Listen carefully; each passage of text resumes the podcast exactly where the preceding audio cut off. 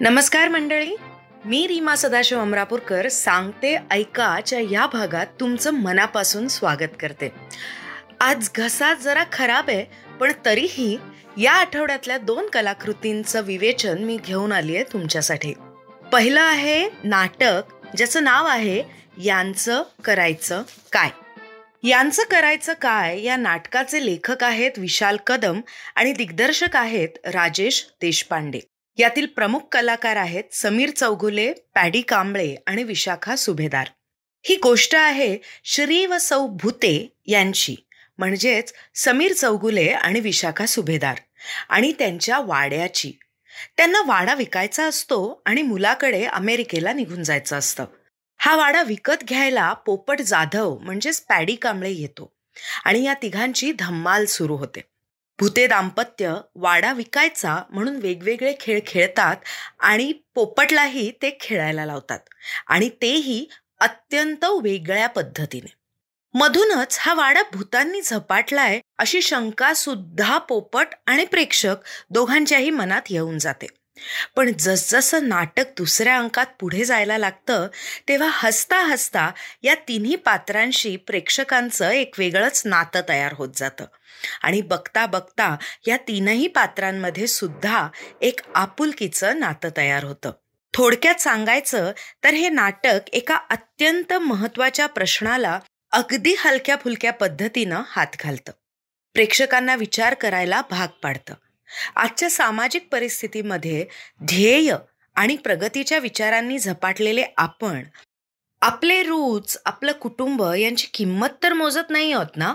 हा प्रश्न मनात आल्या वाचून राहत नाही. टेक्निकली नाटक खूपच छान बसलंय. समीर चौगुले आणि विशाखा सुभेदार यांची केमिस्ट्री अप्रतिम. त्यामुळे विनोदाच्या छोट्या मोठ्या छटाही खुलून येतात. पूर्ण वेळ स्टेजवर या दोघांचा वावर आहे आणि यांची हाय व्होल्टेज एनर्जी पहिल्या प्रवेशापासून शेवटी पडदा पडेपर्यंत प्रेक्षकांना मजा आणते. पॅडी कांबळेचा पोपट हे एक रिॲक्शनरी कॅरेक्टर आहे आणि प्रेक्षकांच्या रिॲक्शन्स मांडण्यात आणि त्या अजून वाढवण्यात यशस्वी ठरलंय. पण हे कॅरेक्टर कॅरिकेचर होण्याचे पूर्ण चान्सेस असतानाही पॅडीने तसं होऊ दिलेलं नाही त्यामुळे त्याला मानला पाहिजे. अर्थात या दिग्दर्शकाचा सुद्धा मोठा वाटा नक्कीच असणार. किंबहुना हे नाटक बऱ्यापैकी दिग्दर्शक खेळवेल तसं खेळणारं नाटक आहे. आणि दिग्दर्शक म्हणजेच Rajesh Deshpande has played well दोन तास पोट धरून हसायला आणि हसत हसत टपली खायला एव्हीके प्रोडक्शन्सचं स्वाती खोपकर निर्मित आणि अमेय विनोद खोपकर प्रस्तुत नाटक यांचं करायचं काय नक्की बघा.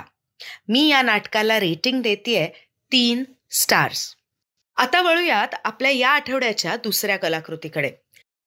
ती आहे फिल्म मेकअप मेकअपचं ट्रेलर पाहिल्यावर तनु वेच मनू या सुपरहिट फिल्मची आठवण झाल्या वाचून राहत नाही. पण रिंकू राजगुरू आणि चिन्मय उदगीरकर यांचा मेकअप खूप वेगळा आणि धमाल आहे. तर ही गोष्ट आहे पूर्वी म्हणजे रिंकू राजगुरूची जिला लग्नापेक्षा मेकअप आर्टिस्ट म्हणून करिअर करायचं आहे तिचे आई वडील विशेषतः भाऊ यांना हे अजिबात पसंत नाही. ते तिच्यासाठी स्थळं बघतायत. या स्थळांना रिंकू कशी पळवून लावते या धमाल किस्स्यांपासून फिल्म सुरू होते. नील म्हणजे चिन्मय उदगीरकर हा अमेरिकेत शिकून परतलेला डॉक्टर आहे. तो आणि पूर्वी यांचे स्वभाव एकमेकांपेक्षा खूप वेगळे असतात. पण हळूहळू नील पूर्वीच्या प्रेमात पडतो आणि तिला मागणी घालतो. पण ते लग्न होऊ शकत नाही. आणि दोघेही स्वतंत्र आयुष्य जगत असताना पुन्हा त्यांच्या वाटा एका वळणावर भेटतात. पण ते दोघंही बदललेले असतात. नीलला त्याचं प्रेम मिळतं की नाही हे जाणून घ्यायला प्रेक्षकांनी ही फिल्म बघायला पाहिजे. फिल्मची गोष्ट जरी मोठी असली तरी स्क्रीन प्ले एकदम कॉम्पॅक्ट आहे. तसंच प्रत्येक सीन लक्षात राहण्यासारखा झालाय. सिच्युएशनल कॉमेडी जमून आली आहे आणि प्रत्येक पात्राचं कास्टिंग परफेक्ट आहे. नील आणि त्याचे आई बाबा म्हणजेच राजन ताम्हाणे आणि सुमुखी पेंडसे यांच्यातले सीन खूपच मस्त जमलेत. चिन्मयचा नील इंटरवल नंतरचा थोडासा फोर्स्ड वाटतो पण त्याचं काम चांगलं झालंय. प्रतीक्षा लोणकर स्वाती बोवाळेकर तेजपाल वाघ आणि मिलिंद सफाई यांची कामं अगदी सुयोग्य झाली आहेत दिग्दर्शकानं एक प्रेमकथा तर मांडली आहेच पण त्याही पेक्षा दोन पिढ्यांमधील अंतर आणि वेगवेगळ्या आर्थिक सामाजिक स्तरातील नातेसंबंध यांचीही मांडणी चांगली झाली आहे या सिनेमाचा केंद्रबिंदू आहे पूर्वी म्हणजेच रिंकू राजगुरू.